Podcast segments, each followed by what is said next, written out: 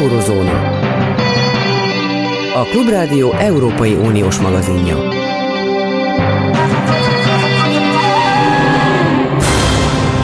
Jó napot kívánok, Zentai Péter vagyok.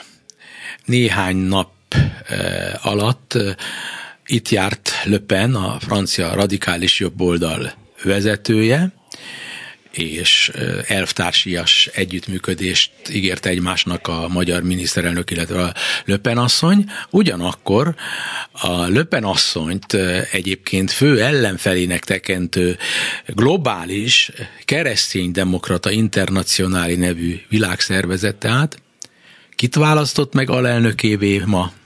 Orbán Viktort. Ezt érti Tehet Péter európai kutató, aki e pillanatban Genovából beszél. Szervusz Péter! Szervusz, üdvözlöm hallgatókat! Mi, miről neked a véleményed, hogy ez, ez egy logikus dolog? Ugye a kereszténydemokrata internacionálé az ugye nem az Európai Néppártot jelenti, és a kereszténydemokrata internacionáléban az jóval több párt, gyakorlatilag a világ minden részéről vannak pártok, olyanok is, amelyek bizonyosan majdnem annyira jobboldaliak, mint Orbán maga is, de valóban itt lehet egyfajta érdekütközést látni, hiszen Löppen maga a kereszténydemokrata internacionálénak sem tagja. Az más kérdés, hogy Löppen mondjuk Franciaországban ezt a jobb középréteget is megpróbálja megszólítani, a hagyományos jobb közép Franciaországban. Gyakorlatilag ugyanúgy, mint a hagyományos bal közép összeomlott, és ugye a jobb középre éppen ezért Löppen is pályázik, valamint az, az Erik Zémúr, aki szintén ugye nemrég járt Budapesten, és akit szintén fogadott Orbán, ami szintén egy ellentmondás, hiszen Löppen és Zémúr, tehát a két a francia szélsőjobb két vezető figurája otthon egymással éles ellentétben állnak, hiszen konkurálnak azért, hogy ki lesz majd esetleg Macron kihívója, és Orbán láthatóan ezt az ellentmondást is úgymond el tudja viselni, vagy, vagy igen, el tudja viselni, hogy mind a két személlyel is találkozott. Orbán Viktornak netán az a elméleti vágya, hogy olyan jobboldal jöjjön létre, amely egyesíti a kereszténydemokrata, ahogy mondod, középjobbot és azt a részt, amit eddig eh, évtizedek óta szélső jobbnak neveznek Európában. Eh, neked szakmai, tehát mondjuk teoretikusan, tudományosan eleve van-e kifogásod az ellen, vagy amellett, hogy a középjobb és a szélső jobb Európában ma tényleg tűz és víz. Mert például Németországban a kereszténydemokraták azt mondják, hogy tűz és víz. De Orbán szerint ez hülyeség. Németországban valóban tűz és víz, de azért más országokban nem. Hát, más, más országokban vagy azért a jobb közép és a szélső jobb együtt is tud egy, egymással működni. Ugye Sebastian Kurz is először Ausztriában a szabadságpárttal, a szélsőjobboldali szabadságpárttal került közösen hatalomra, vagy pedig vannak olyan országok is, mint mondjuk Olasz, ahol a szélső jobb és a jobb közép közötti határvonal majdnem el is ö, tűnik, hiszen az olaszoknak ugye centrodestrának, jobb középnek hívják azt a tábort, amiben a szélső jobboldali Salvini és a neofasiszta Meloni part a vezetőségért, de az olasz nyelvezetben ez számít jobb középnek, hiszen Berlusconi, aki mondjuk kvázi tényleg jobb közép, az azért eléggé, az eléggé visszaesett. Tehát a tény is való, hogy számos országban azért nem olyan éres a határvonal, mint a németeknél, ahol valóban elképzelhetetlen lenne, hogy a CDU az AFD-vel bármilyen módon, akár kérdésekben együttműködjék. Más országokban ez az együttműködés látható, mondom, mondjuk Ausztriában, vagy akár maga a határvonal se húzható meg, mert az olasz jobb tényleg azt lehet látni, hogy kvázi jobb középnek nevezi magát, de igazából szélső jobboldaliak vezetik, és a, a szélső jobboldalon belül is többféle irányzat, például a Salvini féle Lega, az egyszerre áll egy szélső jobboldali szányból és egy alapvetően mérsékeltebb, jobb középpolgári szányból. De az Orbának az volt ugye már a 19-es EP választás előtt is a célja, ugye ezt is hirdette meg, hogy egy jobboldali többséget létrehozni úgy, hogy a néppárt, a néppártól jobbrább álló szervezetek alkossanak vagy egy közös pártcsaládot, vagy legalábbis valamiféle koalíciót. Na most ugye ez, ez teljes mértékben nem jött, hiszen a szélsőjobboldali pártok a 19-es EP választásokon egyáltalán nem törtek előre, még maguk a szélsőjobboldaliak se tudtak egy közös frakciót alakítani, ugye jelenleg két kisebb frakcióban ülnek az Európai Parlamenten belül. A néppártból láthatóan Orbán nem tudott egyelőre senkit sem magával vinni, míg a hozzá leghűség szlovén demokrata párt is azért megmaradt az Európai Néppárton belül, tehát jelenleg a Fidesz egyfajta politikai senki földjén álmodozik arról, hogy esetleg létrejön a szélső jobb oldal és a jobb közép egysége, amit akár Orbán is vezethetne, de ez már olyan, olyan többszörös hipotézis, hogy azért egyelőre a folyamatok nem ebbe az irányba haladnak, még akkor is, hogy a jobb oldal és a szélső jobb oldal közötti határvonal az valóban sok helyütt elmosódik. Nekem, amit te elmondtál, abból egy elméleti következtetésem van az, hogy tudnélik, ha Magyarországon sikerült 11 éven keresztül azt az elvet gyakorlatba ültetni, hogy egy a tábor, egy a zászló, akkor igenis ezen siker alapján feltételezheti Orbán Viktor, hogy miért ne sikerülhetne ez Európában, különösen akkor, ha elfogadja az európai jobboldali közvélemény, hogy én, aki ezt javaslom, sikeres vagyok, én egy mintát, egy modellt tudok fölmutatni, hogy ez működik. Ez az egyik olvasat, a másik pedig az az, ami számomra és nagyon sok ember számára, aki nyitott, de nem vágyfülű, az, hogy valahol igazságtalan szélső jobboldalnak nevezni Löpent, vagy Wilderst Hollandiában, vagy a Szabadságpártot Ausztriában, mint ahogy szélső jobboldali jelzővel ját, látjuk el az igazi nácikat is.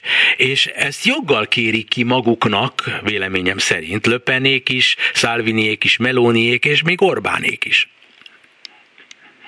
Hát ugye a nácikat elsősorban náciknak szoktuk hívni, és nem De a szélső jobboldali jelzőt azt szoktuk ezekre alkalmazni.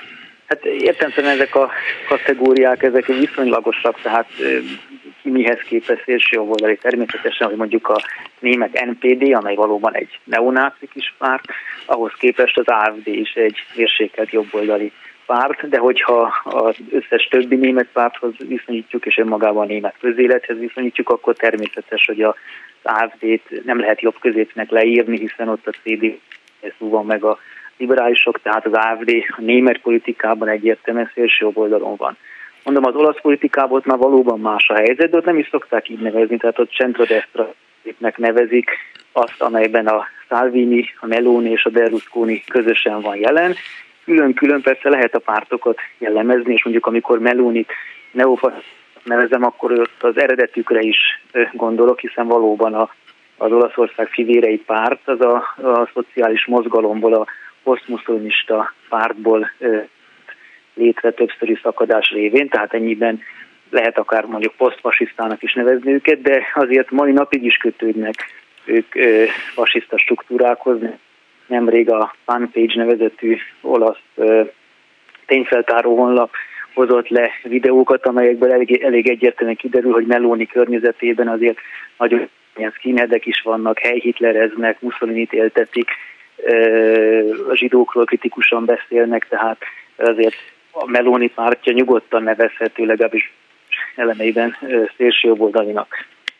De ez valóban ez országonként változó. Például mondjuk, ha már Franciaországot veszük, ott érdekes módon, ott továbbra is megvan ez a jelző, hogy szélső jobb oldal, és ott Le Pen, ezzel illetik. Vélhetően azért, mert Franciaországban azért van a Le Penéktől függetlenül egy jobb közép is, amely egyre gyengébb, de azért ott van. Tehát ez a jelző az értelmszerűen viszonylagos.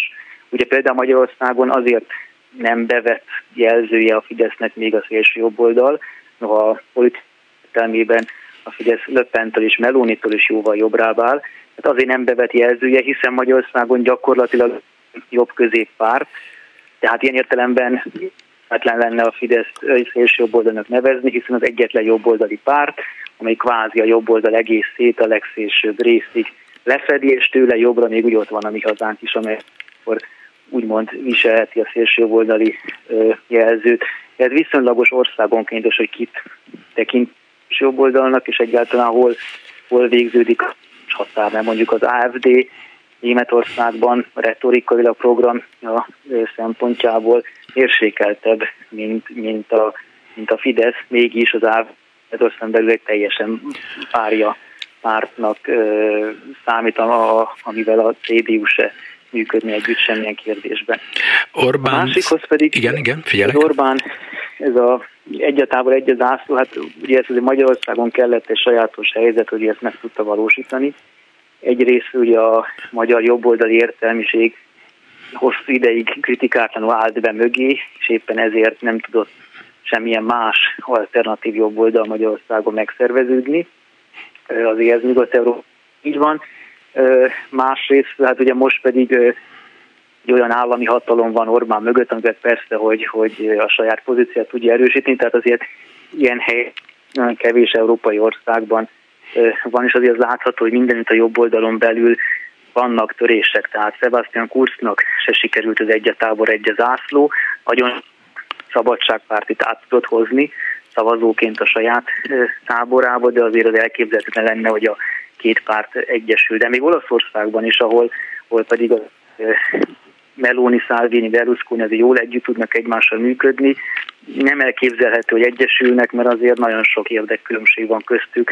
Vagy ugye Franciaországban, a említett Zémor és Löppen, ha mindketten még szélsőjobboldaliak is, tehát gyakorlatilag majdnem ugyanazt vallják a világról, még ott sem szó, hogy egyesüljenek, hanem egymással szemben menne. És az kérdéses, hogy ez az Orbáni vízió, hogy, hogy Európában a jobb oldalnak és a szélső jobb oldalnak kell együttműködni, ez mennyire, mennyire szimpatikus az Európai Néppárt egyes részében, hiszen az Európai Néppártban azért ott vannak azok a pártok is, akár a CDU, CSU, akár a skandináv konzervatívok, a Benelux államok konzervatívjai, akik inkább azt mondják, hogy nem, a konzervatívoknak Európában is elsősorban a liberálisok a szövetségeseik, akár még a bal közép is, de mindenképpen úgymond az általuk demokratikusnak erők, és éppen, hogy se a szélsőbb oldal semmiképpen sem működhetnek össze. Tehát ugye a Orbán jobb oldalról beszél mindig, noha keresztény demokráciát is használ, ugye az ő egység az egy jobb oldali egység lenne, miközben a konzervativizmus vagy a keresztény mint eszmék kizárják éppen, hogy a szélső jobb oldala való együttműködés. A keresztény demokrácia történelmileg is, ugye, ha megnézzük az antifasiszta időszakot, történelmileg is akár még a kommunistákkal is hamarabb együtt tudott működni, mint, mint, a, mint a fasisztákkal. Igen, de most eh, tulajdonképpen a fogalmaknak eh, eh, van jelentőségük, hogy mik a tradicionális jelentésük és mik az új jelentésük. Amerika új fejlődési szakaszba lépett, de ugyanakkor Orbánnak mindig is szimpatikus volt, hogy két részre kell osztani a dolgokat. És ő neki az a benyomása, szerintem nem is alaptalanul, hogy ma az, amit ő liberálisnak, baloldalinak, meg középbalnak gondol, amit a CDU is képvisel, vagy amit a liberálisok, meg a zöldek, az egy csoport, mert nekik, és van ilyen szó, hogy migráció, vagy olyan, hogy homoszexuálisok házasodása, és így tovább. Van néhány ilyen tematika, és ebben, aki ott van, hogy legyen migráció, legyen homoszexuálisok házassága, nagy, most leegyszerűsítve mondom, és felszínesen, igen, igen. akkor az egy tábor, és akik ezt ellenzik, az egy másik tábor. És a mai világban igen, már nincs értelme, gondolja Orbán, annak, hogy, hogy valakit szélső jobboldalinak neveznek, mert senki nem akar azt a hitleri féle baromságot, de ugyanakkor nem mondják ki, de mindegyikben van valami, Orbánnál százszázalékosan bizonyítható, hogy olyan állammodellt akar, mint amilyet Mussolini csinált, egy e, ilyen korporatív állammodell, és a, a NER nevű rendszer is egy, egy, ilyen, e, el, egy ilyen elvontabb e, lelki egység a nemzet tagjai között. És ilyen módon igen, teljesen igen. igaza van. Hát az a saját elméletén belül persze, hogy igaza van, de a, a Hát az, hogy, hogy valóban ez a két tábor létezne, ez egyfajta leegyszerűsítés, mert egy része a migráció kérdésében azért a jobb közép sem migrációpárti. Tehát a CDU, a CSU, vagy az osztrák néppárt, de akár a holland migrációkat is vehetjük, ők azért nem migráció pártiak, hanem kifejezetten akár migráció kritikusak legfeljebb, nem olyan durva nyelvezetben adják elő, mint hogy azt a, a Fidesz vagy a szélső jobb oldal teszi. Tehát ezért az Orbán itt összemos nagyon sok olyan elemeket, amelyek nem tartoznak össze. Ráadásul a másik kérdés ugye a gazdaságpolitika, amiről Orbán ritkában szokott beszélni, ahol azért az Orbáni neoliberális gazdaságpolitika azért mindig a néppárttal, és valóban akár a szélső jobb oldal a kompatibilisebb, de mondjuk gazdaságpolitikásekben a bal közép és a jobb közép nehezen terelhető egy táborba. Tehát Orbán megkonstruál olyan ellenségképeket, mintha mindenki a szélső jobb oldalon kívül nem mondjuk a, a migrációt, meg nem tudom én a, a transzneműséget, és azzal szemben állna ő, de ez, ez nem így van. A homoszexualitás kérdésén pedig az szó, hogy az már nem egy akkora megosztó téma. Tehát Orbán sokszor meg olyan, olyan kultúrharcos retorikákat vesz át, amelyek már nem osztják meg a társ fele-fele arányban, tehát a homoszexualitás már gyakorlatilag az nyugat-európai szélsőjobb nagy része is elfogadta, tehát alig van, szerintem nem is jut eszembe most a szélsőjobb, nyugat-európai szélsőjobb párt, amely hetszelne a melegek ellen úgy, hogy az Orbán teszi az AFD-nek, ugye a társelnöke leszbikus, és az AFD nem foglalkozik nagyon a meleg kérdéssel, a holland szélső jobb oldalon tipikusan kifejezetten meleg pártiak, mint egy azt állító, hogy ők a melegeket védik a muzulmánoktól.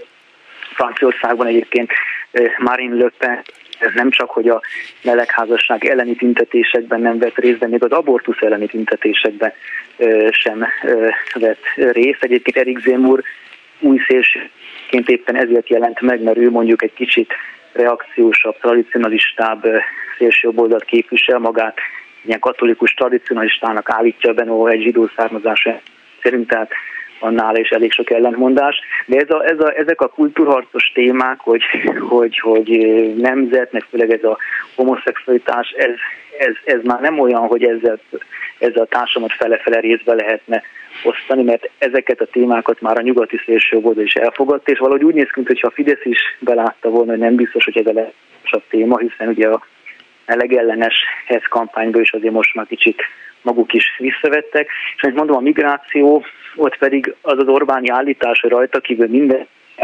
párti, az nem igaz, hiszen hogyha mondjuk rajta kívül mindenki migrációpárti lenne, akkor azért nem lennének más országokban is szigorú bevándorlási szabályok. Migrációpártinak mondjuk úgy egy humanista migráció politika támogatójának mondjuk a bal közép, meg a szélső baloldal valóban tekinthető, de ott még a jobb közép is alapvetően azért migráció kritikus. Hm. Nagyon izgalmas, és kíváncsian várjuk azért, hogy Orbánnak sikerül-e valami féle európai jobboldali egységet létrehozni. A jelek szerint még sok-sok időnek kell ehhez eltelnie. Nagyon szépen köszönöm Tehet Péternek, Európa szerte kutatja egyebek között ezt a témát is. A viszont hallásra, szervusz! Viszont hallásra! Egy másik Orbáni mozgalomszerűség Magyarországon, hogy vissza nekünk az Adriát, magyar történelemben valami szerepe volt az Adriának, de a kezdetek kezdetétől már 98-ban imádta ezt a témát, akkor a Tudjman nevű horvát diktátorral volt jóban, és azt mondta az egyik nagy tanácsadó nekem, hogy na, Tudjman az nagyon jó, az majd milyen lesz fiúme megint. Így mondta nekem az Orbánnak a jobb keze. Szóval mi az ez a nagy közeledés újra és újra most éppen Szlovéniában az Adra irányába. Kérdezem, Szent Iványi István volt szlovéniai nagykövetet, európai diplomata. Jó napot kívánok! Jó napot kívánok! Tehát az a kérdés, hogy mi ez a közeledés? Igen, igen. Az az igazság, az hogy ez megelőzte már a Janse korszakot, ez a közeledés, tehát az első ilyen kísérlet 2016-ban kezdődött a Kóperi kikötő megszerzése kapcsán, akkor még Miró Cerár volt kormányom, és ők örömmel is fogadták ezt a közeledést, mert ugye itt van egy nagy problémája a Kóperi kikötőnek, hogy a vasúti összeköttetése nagyon elavult és egyvágányos. Ezt régóta szeretnék kibővíteni, de ez nem olcsó dolog, kétvágányosra, hogy hogy, és modern, korszerű vasútvonalra, hiszen ez még a monarchia idejében, idejében épült ez a most meglévő egyvágányos vasútvonal. Ehhez akkor Orbán Viktor segítséget ajánlott, illetve a magyar kormány azzal a feltétellel, hogy Koperben részesedés szerezhet. És el is indultak a tárgyalások, de ezek elég nagy felháborodást váltottak ki akkor, hogy a következő kormány a Sarec kormány föl is mondta ezeket a kísérleteket, és ezeket most felújították, hogy Janez Jansa került kormányra, ugye Janez Jansáról tudni kell, hogy ő régi személyes jó barátja Orbán Viktornak, és hát gyakorlatilag ugyanabban a politikai táborba tartozik, bár Jansa névleg még a néppártnak a tagja, de valójában sokkal közelebb áll ahhoz a vonalhoz, amit Orbán Viktor képvisel, mint a néppárt főáramához. Most újból van egy ilyen törekvés, közben volt egy kis félrelépés magyar részről Trieste Budapestben, ami szerintem teljesen elhibázott volt minden szempontból. Ott szereztünk egy 300 méteres tengerpartot, de azt semmire nem tudjuk használni gyakorlatilag. Egyelőre még a, nincs is igazán a birtokunkban, és ezt még, még kármentesíteni is kellene, mert egy meglehetősen szennyezett területet sikerült szerezni. Egy pillanat, egy pillanat. Itt ez, ezért álljunk meg, ugye csak Jó. még egyszer, tehát hangsúlyozunk, olasz fiuméban, ö, ö, ö, ö, olasz területen magyarok magyar kormány szerez egy használhatatlan területet, de szintén az Adriához. Így van, pontosan. Igen. Akkor ha ez esztelenség, akkor miért feltételezhet, hogy Koper esetében nem esztelenség? Itt nem arról van szó, hogy valami gyerekkori álmát akarja megvalósítani a miniszterelnök, hogy legyen Magyarországnak tengere, és az Adria a, neki tetszett, biztos elment már tizen nem tudom hány éves korában, és az, de jó lenne, hogyha ez is a miénk lenne.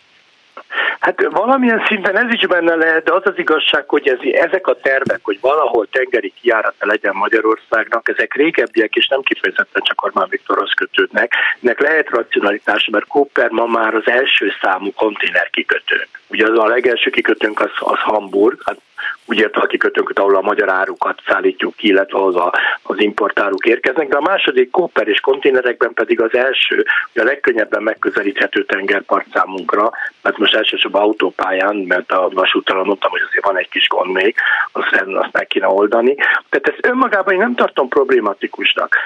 Azt azonban igen, hogy, hogy átgondolatlan beruházásokba szállnak be. Ugye tengerpartot vásárolni, vagy kikötőt vásárolni önmagában nem éri meg, csak akkor, hogyha az, olyan vállalatunk van, amelyik olyan kikötő kezelő vállalatunk van, amelyiknek szerződése van a nagy szállítmányozási vállalatokkal, hogy hozzánk, ahhoz a kikötői mólóhoz vagy részleghez hozzák a, hajókat, ahova, ami a miénk. Hát ez a probléma Trieste, hogy hiába van tengerpartunk, senki nem köt ki ott.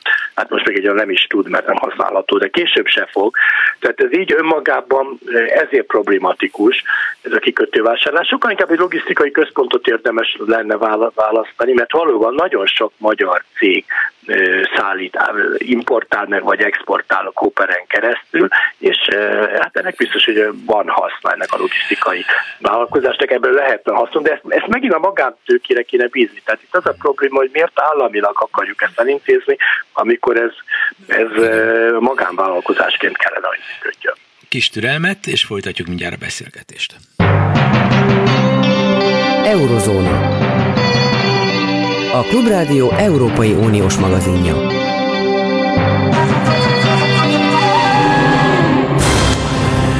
Szent Iványi István volt nagykövet, azt a kifejezést használta, hogy logikus, hogy Magyarországnak régi törekvés, hogy legyen tengeri kiárata. Kérdezem én, a mai világban, az Európai Unió világában, Ausztria, Csehország, Szlovákia, vagy, vagy oda csatlakozó, vagy közvetetten uniós tag, nagyon közvetetten uniós tag, Svájc. Miért nem izgatja őket, hogy, hogy mint úgy beszélünk erről az egészről, mint hogyha Magyarország valaki lenne, vagy valami lenne. Egy kis ország. Hát mi, mi egy, egy szabad világban azt csinálnak a magyar üzletemberek, akarnak. Mi, a, mi ez a hülyeség, hogy, hogy egy politikának segítenie kell, és az állami költségvetésből pénzeket, hogy, hogy tengeri kiáratunk legyen? Kik vagyunk mi? Minek? Ha engem? Védem, hogy ezt állami pénzekből akarják megvalósítani. Ez üzleti vállalkozásként lehetne ebben logika, mert ugye nagyon sok magyar vállalkozó fizet azért az ottani helyi logisztikai cégeknek, nem is keveset, hogy berakják, kirakják az árut, elvámoltassák, és, és a kamionokra felrakják. Tehát ez egy, ez egy logisztikai feladat, a logisztikai cégek ezen szépen keresnek. Ha ez egy magyar vállalkozás nyerességet akar szerezni, és úgy gondolja, hogy a magyar, az exportáló, importáló magyar cégeken ne az ottani helyi vállalkozók keressenek, hanem, hanem egy magyar vállalkozás, akkor ez vásárolhat egy, és szerintem nem kikötőt kéne vásárolni, a kikötő mellett egy nagy logisztikai központot, Igen. amely intézi ezeket. Ebben van logika, hogy ezt miért az állam csinálja, ez egy teljesen jogos kérdés, és én se tartom ezt helyesnek, és jó, jók a példák. Tehát ugye Csehországnak, Szlovéniának, vagy Csehországnak, Szlovákiának, Ausztriának szintén nincs tengeri kijárata, és mindenki hát más-más logisztikai cégekkel oldja de, meg a De, de még eszükbe se jut olyat kimondani, hogy, hogy Svájcnak szüksége van tengeri kijáratra, és ez már egy évezredes álmunk.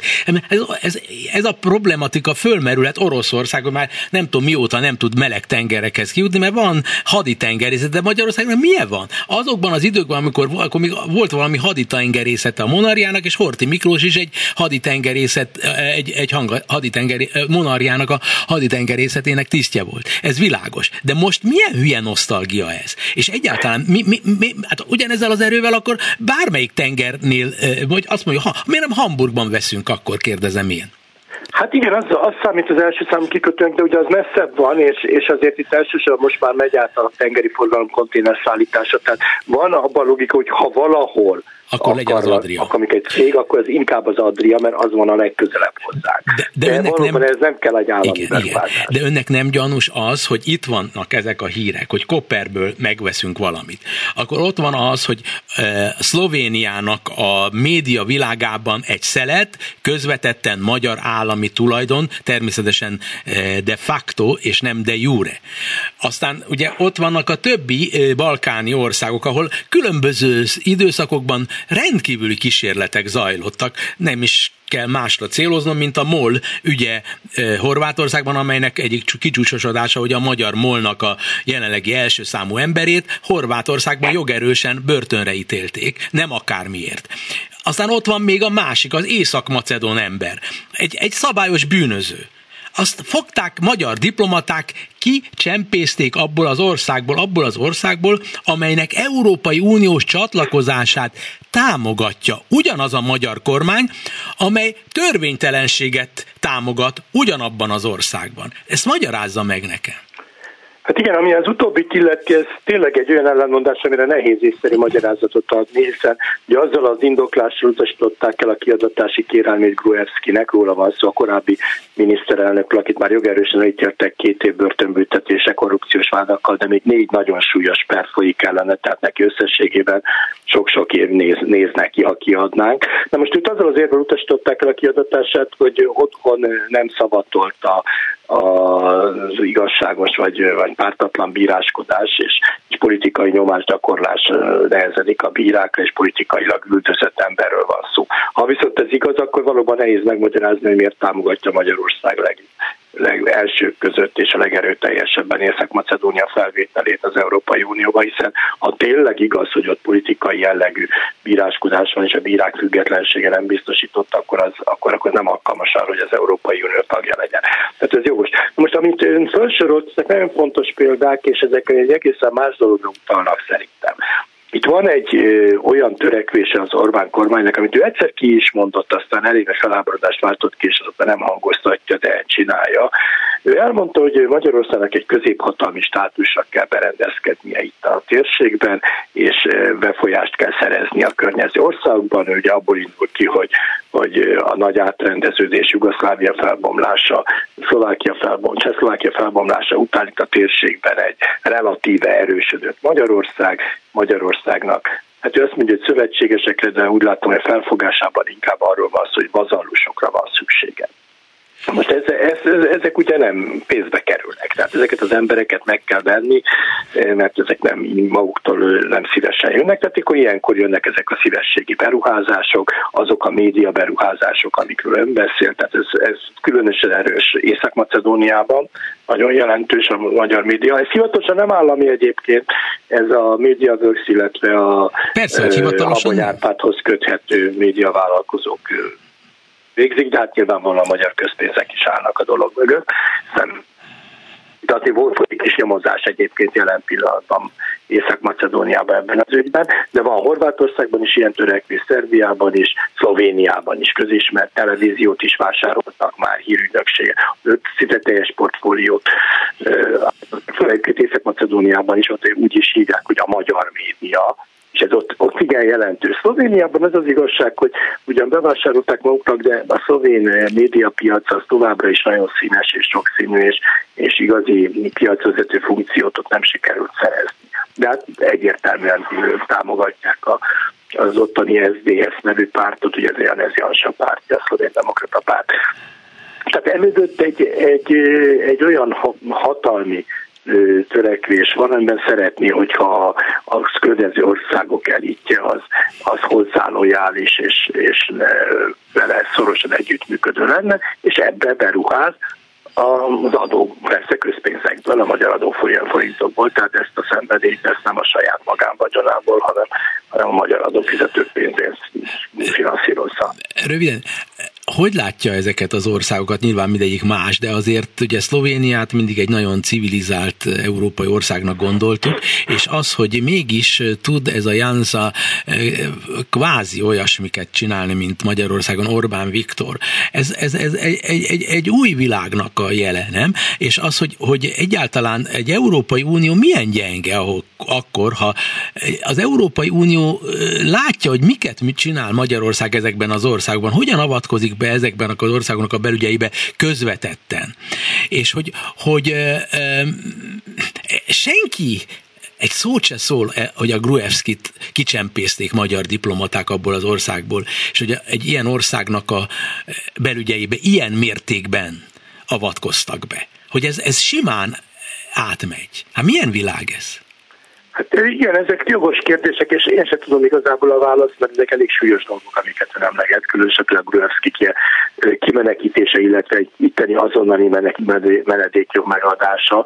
De azért tudjuk, hogy Magyarországon hogy megy ez a menekültügyi eljárás, gyakorlatilag lehetetlen megkapni, az a 24 óra alatt megkapta teljes védettséget. Ezek valóban furcsa dolgok. Ami Szlovéniát illeti, ott az a véleményem, hogy Szlovénia valóban egy civilizált ország. És miután a választási rendszere is olyan arányos, tehát nem olyan, mint a miénk, hanem teljesen arányos, ezért bár kétségtelenül, hogy Janez Jansa és pártja sok hasonlóságot mutat Orbán Viktor azzal, illetve a fidesz mégsem tud olyan túlhatalomra szert tenni, mert, mert egyszerűen az arányos választás miatt jelenleg is egy négy párti koalíció élén van. Tehát azért egy egészen más helyzet egy ilyen koalíciós, ugyan ő a legerősebb, mert a legerősebb párt, de, de azért ki van szolgáltatva a koalíciós partnereknek, és meg is kellett hátrálnia már néhány dologban, amiatt, hogy azok megfenyegették, hogy fölbomlik a koalíció. Egyébként jövő májusban valószínűleg, tehát legkésőbb június 5-ig Szlovéniában is választások lesznek az ellenzék, egyébként ez egy érdekes dolog, ami itt most történik a térségben, hogy egy csomó országban más, másolják a magyar mintát. Az ottani ellenzék is fogadkozik, hogy akkor egységesen fog föllépni, közös listával, közös jelöltekkel, és hát van esély arra, hogy egy teljesen más konstelláció jön létre a választásokat követően, tehát a, az ellenzéki, mérséklet ellenzéki pártok jutnak hatalomra, ahogy most például Csehországban történt, vagy most halljuk, hogy a Törökországban is ugyanez a terv, Lengyelországban is az hasonló tervek vannak. Tehát itt a, a magyar ellenzék azt kell mondani, olyan innovációval állt elő, ami az egész térségben, térséget inspirálja. De hát ez arra is utal, hogy az egész térségben megjelentek azok a vezetők, akik be akarják betonozni magukat, és nagyon nehéz megszabadulni tőlük, csak, a, csak úgy lehet, hogyha az ellenzék egészen összeáll. Nagy izgalom fogja övezni a következő hónapokat, ezek szerint nem csak hazánkban, hanem az egész térségben. Szent Iványi István volt a vendég, nagyon szépen köszönöm a viszont Én is köszönöm szépen a lehetőséget. E, ugye azt a populista, demagóg kérdést vetettem föl a jó előbb Szent Iványi Istvánnak, hogy milyen ez a világ, ahol ezt hagyják?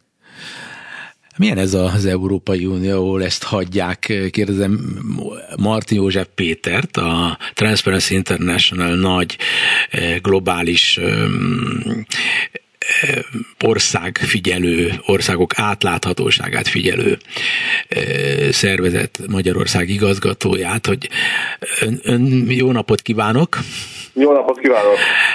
Az az igazság, hogy tegeződjünk, mert régóta ismerjük egymást, ugye?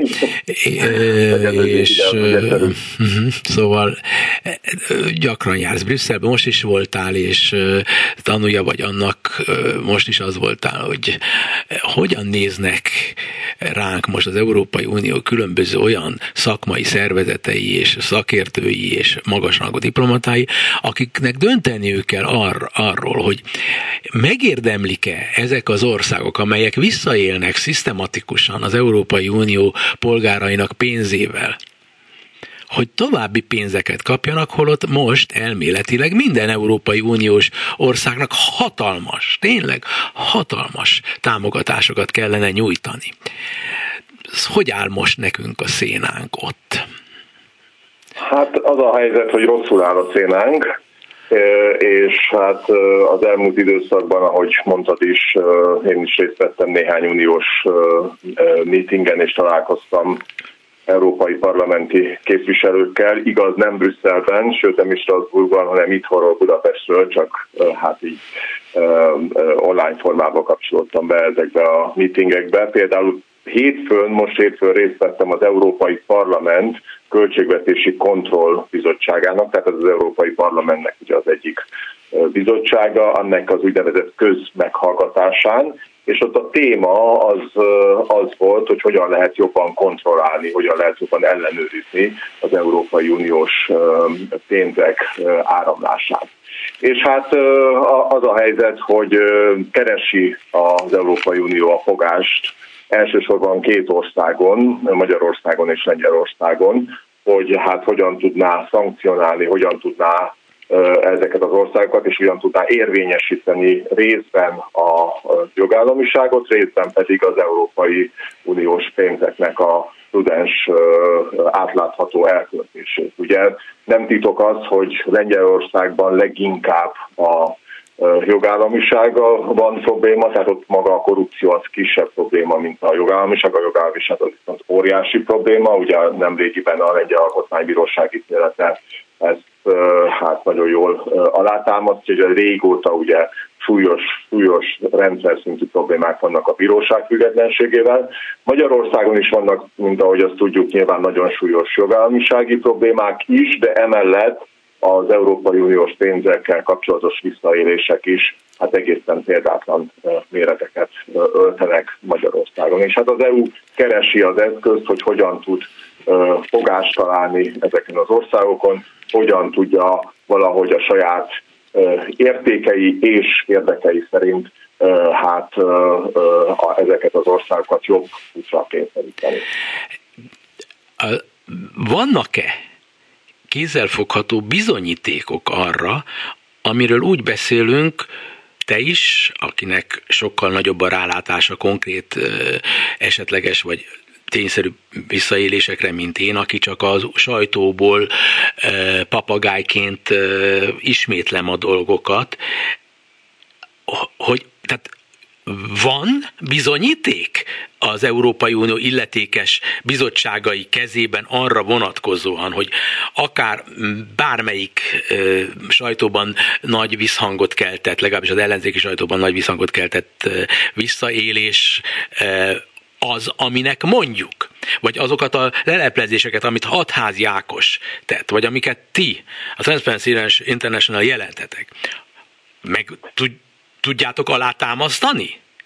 Persze, persze, hát mindenképpen. Ugye ma már azért azt gondolom, hogy eljutottunk oda, hogy ezek, ezek tényszerűen bizonyíthatók, ezek, a, ezek az állítások, tehát az például, hogy Mészáros Lőrinc és köre mennyi közbeszerzést nyer, az, az nagyjából már látszik, és az is látszik, hogy ezeknek nagyjából 80-90 százaléka már, mint az általa és a fő cégcsoportja által elnyert közbeszerzéseknek 80-90 százalékát az Európai Unió finanszírozza. Tehát ugye nagyon súlyos torzítások vannak a rendszerben. Ezek között vannak olyanok, ami effektív pénzlopás, ugye hát, hogyha az ember bele pillanthat házi Ákos korrupció infojába, akkor, akkor a futószalagon lát ilyen eseteket. Van olyan, ami pénzlopás, és van olyan, ami mondjuk a, hogy mondjam, a szabályoknak a meghajlítása a kormánypárti szereplők javára. Tehát ugye a magyar rendszernek, a magyar korrupciónak az egyik ismérve, az az, hogy igazából sokszor nem is kell jogszabályt sérteni, mert a szabályokat úgy alakítják, hogy hát véletlenül mindig azok nyernek, vagy legtöbbször azok nyernek, hanem is mindig, de legtöbbször azok nyernek, akik közel vannak a tűzhöz, közel vannak a, a, a kormányhoz. Különben nem lehetett volna, és akkor itt van egy másik bizonyíték, vagy hogy nem, lehetett, nem történhetett volna meg az, hogy Mészáros Lőrinc mondjuk 2013 és 2018 között a semmiből a leggazdagabb magyarrá válik ebben az országban, és 2018 óta ugye a Forbes listáján őrzi az első, második helyet, most éppen megint az első helyen áll a leggazdagabb magyarok listáján. Tehát ez egész egyszerűen az állami megrendelések, a közbeszerzések nélkül nem valósulhatott volna meg, és a közbeszerzéseknek nagyjából az 50-60 százalékát Magyarországon Európai Uniós pénzből fedezik, tehát ez valójában nem, a, nem is a magyar adófizetők, hanem az Európai Uniós adófizetők állják. A kérdés az inkább az, hogy tehát szerintem nem az a kérdés, hogy a bizottság vagy a tehát az Európai Bizottságról beszélek most, vagy pedig a, akár a parlamentnek, akár a bármilyen Európai Uniós intézmények nem állnak rendelkezésére állnak-e a tények. Szerintem ezek rendelkezésére állnak, hát valóban tényleg elég elolvasni akár a mi jelentéseinket, akár más ezzel a témával kapcsolatos szervezetek és személyek jelentéseit hanem az, hogy, hogy mit tud ezzel a helyzettel kezdeni. És ugye nem annyira könnyű ezzel a helyzettel kezdeni, hanem persze könnyű azt mondani, és nyilván mi is mondjuk, hogy hát tessék valamilyen módon kikényszeríteni a, a, a, a, azt, hogy, hogy normálisabban menjenek a dolgok, és tessék valamilyen módon szankcionálni ezeket a pénzköltéseket, mármint a, a hibás pénzköltéseket, tehát a korrupciót, mint olyat. De ugye hát ez azért nem annyira egyszerű, mert abban a pillanatban, hogy mondjuk fel, felfüggesztik a, a, a támogatásokat, az, az, az nem csak a kormány sújtaná adott esetben, hanem a, a, a társadalom egy, egy jelentős részét is, is, is sújtaná. De mégis azt gondolom, hogy nem nagyon látszik más út, mint az, hogy, hogy valamilyen módon az EU-nak ki kell kényszerítenie az, hatékonyabb és precízebb ellenőrzéssel, hogy az Európai Uniós pénzeket valóban arra használják, amire való, tehát hogy a közjó gyarapodjon ezáltal, és ne pedig hát partikuláris szempontok alapján oszták szét ezeket a támogatásokat.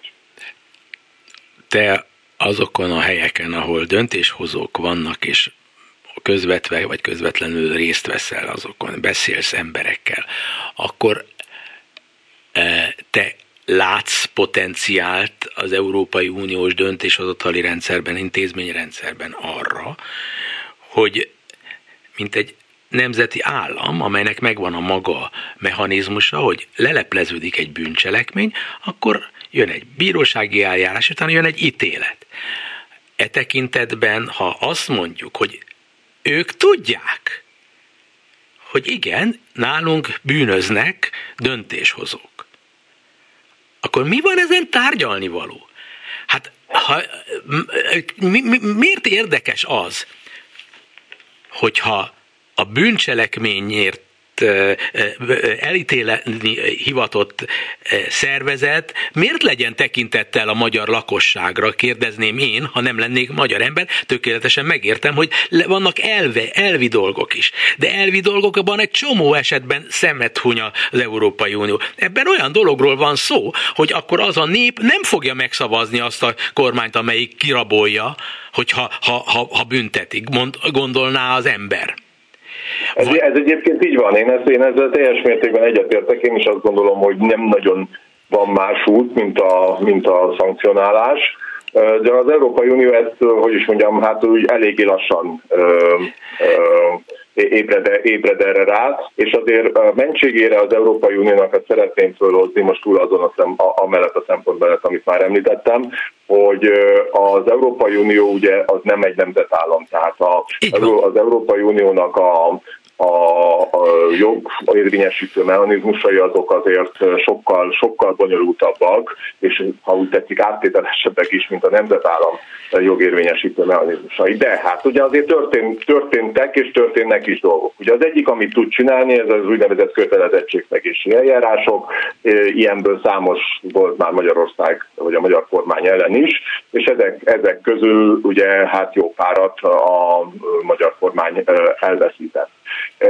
Például ugye, hogyha a korrupciónál maradunk, akkor például Elios ügyben is volt egy kötelezettségszegési eljárás. A magyar kormány úgy, oldott, úgy oldotta meg a dolgot, hogy az adófizetők pénzéből befizette a bírságot. Vissza hát, kellett fizetni a, a, a, dolg, a, igen, vissza kellett fizetni gyakorlatilag. Vissza kellett fizetni, de ugye hát az nem a. Elios volt tulajdonosai fizettették vissza, hanem a, hanem a magyar adófizetők pénzéből. Ezzel a példán is látszik az, hogy azért nem annyira egyszerű a kérdés, hogy ezt hogyan is lehet megoldani. Tehát ez az egyik. A másik ugye a szerintem sehova se vezető hetes cikk szerinti eljárás. Azért mondom, hogy sehova se vezető, mert a végén ugye az, a hetes cikk eljárását akkor lehet elindítani, csak még egyszer mondjuk el a hallgatók számára, akkor lehet elindítani, hogyha alapos a gyanú, hogy egy tagállam rendszer szintűen megsérti az Európai Uniós értékeket, különös tekintettel a jogállamiságra. Én azt gondolom, hogy Magyarországra és Lengyelországra ez mindenképpen fennáll.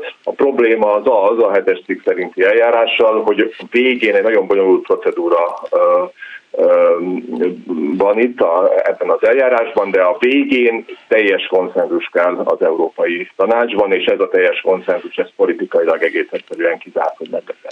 És akkor ezek voltak ugye a korábbi eszközök. És akkor van egy harmadik eszköz, amit az Európai Unió ugye tavaly ö, nyáron izzadt ki magából, ez az Euró, ez a úgynevezett jogállamisági mechanizmus, ami tulajdonképpen egy antikorrupciós mechanizmus. Inkább ennek a lényege az az, hogy a jogállamiság érvényesülését hozzákötik az Európai Uniós támogatásokhoz. Én azt gondolom, hogy ez mindenképpen egy jó irány, ha úgy tetszik, akkor történelmi lépés is, mert ez az Európai Uniós joganyagban ez eddig nem szerepelt.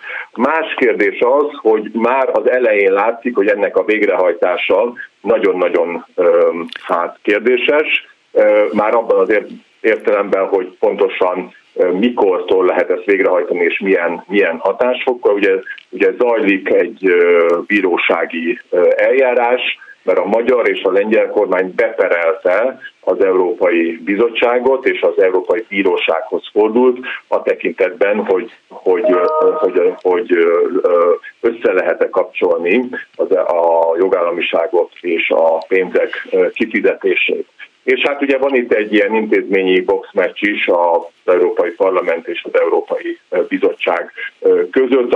A parlament szeretné mi hamarabb érvényesíteni ezt a bizottság pedig hát egy kicsit próbál így mediálni a felek között, és inkább húzni, húzni az időt. Én azt gondolom, hogy ebből lesz valami, tehát a bíróság végül is zöld utat fog adni egyébként ennek a mechanizmusnak, de önmagában ez a mechanizmus sem lesz csodaterv, sajnos, mert körülbelül 6 hónapig fog tartani egy-egy eljárás. Tehát 6 hónapba fog az telni, amíg kiderül az, hogy egy országban tényleg hát indokolatlan célokra használják-e föl az Európai Uniós forrásokat, vagy azoknak egy részét, vagy pedig, vagy pedig nem. Tehát ez egy, ez egy következő. És akkor van egy, van egy még következő hát eszköz, ez pedig ugye a friss úgynevezett Recovery and Resilience Facility, tehát az új, az új helyreállítási alappal kapcsolatos kérdés. Ugye Magyarország ebből a helyreállítási alapból kapott volna egyrészt 9 milliárd eurónyi kedvezményes hitelt és 7 milliárd eurónyi ingyen pénzt, tehát támogatást. 9 milliárd euróról eleve lemondott a magyar kormány, és ugye most a 7 milliárd euró is hát kérdéses, hogy ezt, hogy ezt a magyar kormány, vagy a Magyarország, Magyarország meg tudja kapni. És itt van szerintem a legnagyobb mozgástere az EU-nak, és ezt próbálja is érvényesíteni, mert az EU azt mondja, hogy ha, ha nem érvényesülnek mondjuk az antikorrupciós szabályok, és ha nem sikerül érvény, érvényt szerezni a a jogállamiságnak rövid időn belül, akkor Magyarország nem fogja megkapni ezt, a, ezt az összeget. Tehát itt látszik leginkább a dolognak, ahogy is mondjam, az alkú, az alkú jellege, és a dolgok jelenlegi állása szerint fennáll, a, fennáll ö, ö, annak a, az esélye, illetve veszélye, hogy Magyarország nem kapja meg ezt a 7 milliárd e, eurónyi támogatást. Igen, és erre azt fogják mondani, hogy a nyugat büntet minket, és a magyar népet ki akarja hát, csinálni, mert szabadon akarja a sorsáról tönteni, a magyar nemzetet a sorosisták föl akarják számolni, és be akarnak telepíteni migránsokat, értem.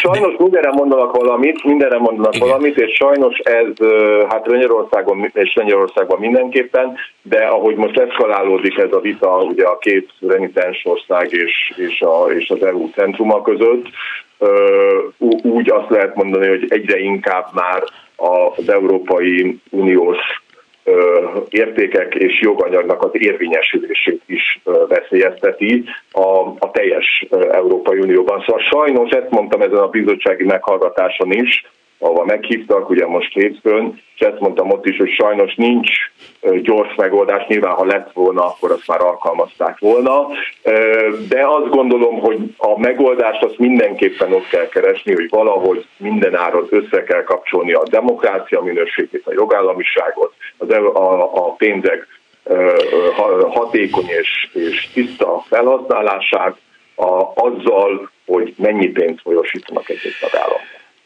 Hát nagyon, nagyon szomorú történet, mert az idő múlik, és mire lenne valamilyen döntés, addig, addig el tudják érni a magyarok és a lengyelek, hogy tömbbe egyesüljenek az Európai Unión belül a hasonszörű potenciális kormányzatok és politikusok, és gyakorlatilag az idő annak dolgozik ezek után, hogy az Európai Unió ketté szakadjon, mert ezeknek nem lesz helyük benne, és jól meg fognak élni, a másik pedig éli a saját világát, vagy háború. Mit nem, nem lehet tudni, borzasztó ez. Hát Mar- én azért, én azért abban reménykedek, reménykedem, hogy, hogy, hogy hát egybe lehet tartani az Európai Unió, de nem, de nem lesz egy, nem lesz egy könnyű hát menet. akkor lehet nyilván... tartani, hogyha megadják az engedményeket, ugyanúgy, mint 38-ban csinálták. Addig, folyamatosan adták az engedményeket azoknak, akik ki rö, röhécseltek a, a demokráciának a, a nevetséges gyengességein. Ahogy a, a, Lenin is mondotta, hogy, hogy a kapitalistákkal azért kell jó lenni, hogy, hogy, hogy majd odaadják nekünk ajándékba a kotelet, amivel e, majd e, fölkötjük őket. Tehát, Igen, e, ebben a ez egyébként sokkal szerencsésebb lett volna azt gondolom, hogyha az Európai Unió, ha szabad ezt a kritikát megfogalmazni, ha már eddig védtem az EU-t, akkor most hadd mondjak egy kritikát. Tehát, ha szabad, tehát hogyha ha már eddig is érvényesítette volna hatékonyabban. Vagy kicsit az történt, hogy elaludtak, elaludtak az intézmények. Hosszú évek során, tehát mi a Transparency International Magyarország részéről 8 az 8 éve mondjuk, hogy Igen. fogjuk lejtették a magyar államot, ami az azt értjük, hogy az intézmények azok nem töltik be a, a, a funkciójukat, kevés kivételtől eltekintve. Tehát gyakorlatilag az EU hosszú éveken keresztül úgy csinált, mint hogyha, mint hogyha nem látná, hogy, hogy, hogy, hogy mi zajlik, vagy tényleg nem látta, vagy becsukták a szemüket. Köszönöm. Most, most Péter, Péter az a helyzet, hogy be kell fejezni sajnos a múszor. Köszönöm szépen. Tudnál még hosszú ideig folytatni. Köszönöm szépen én is, minden jót. Martin József Péterrel befejezzük a műsort, Zentai Péterrel köszönöktől a viszonthallásra. Önök a Klubrádió Európai Uniós magazinját hallották.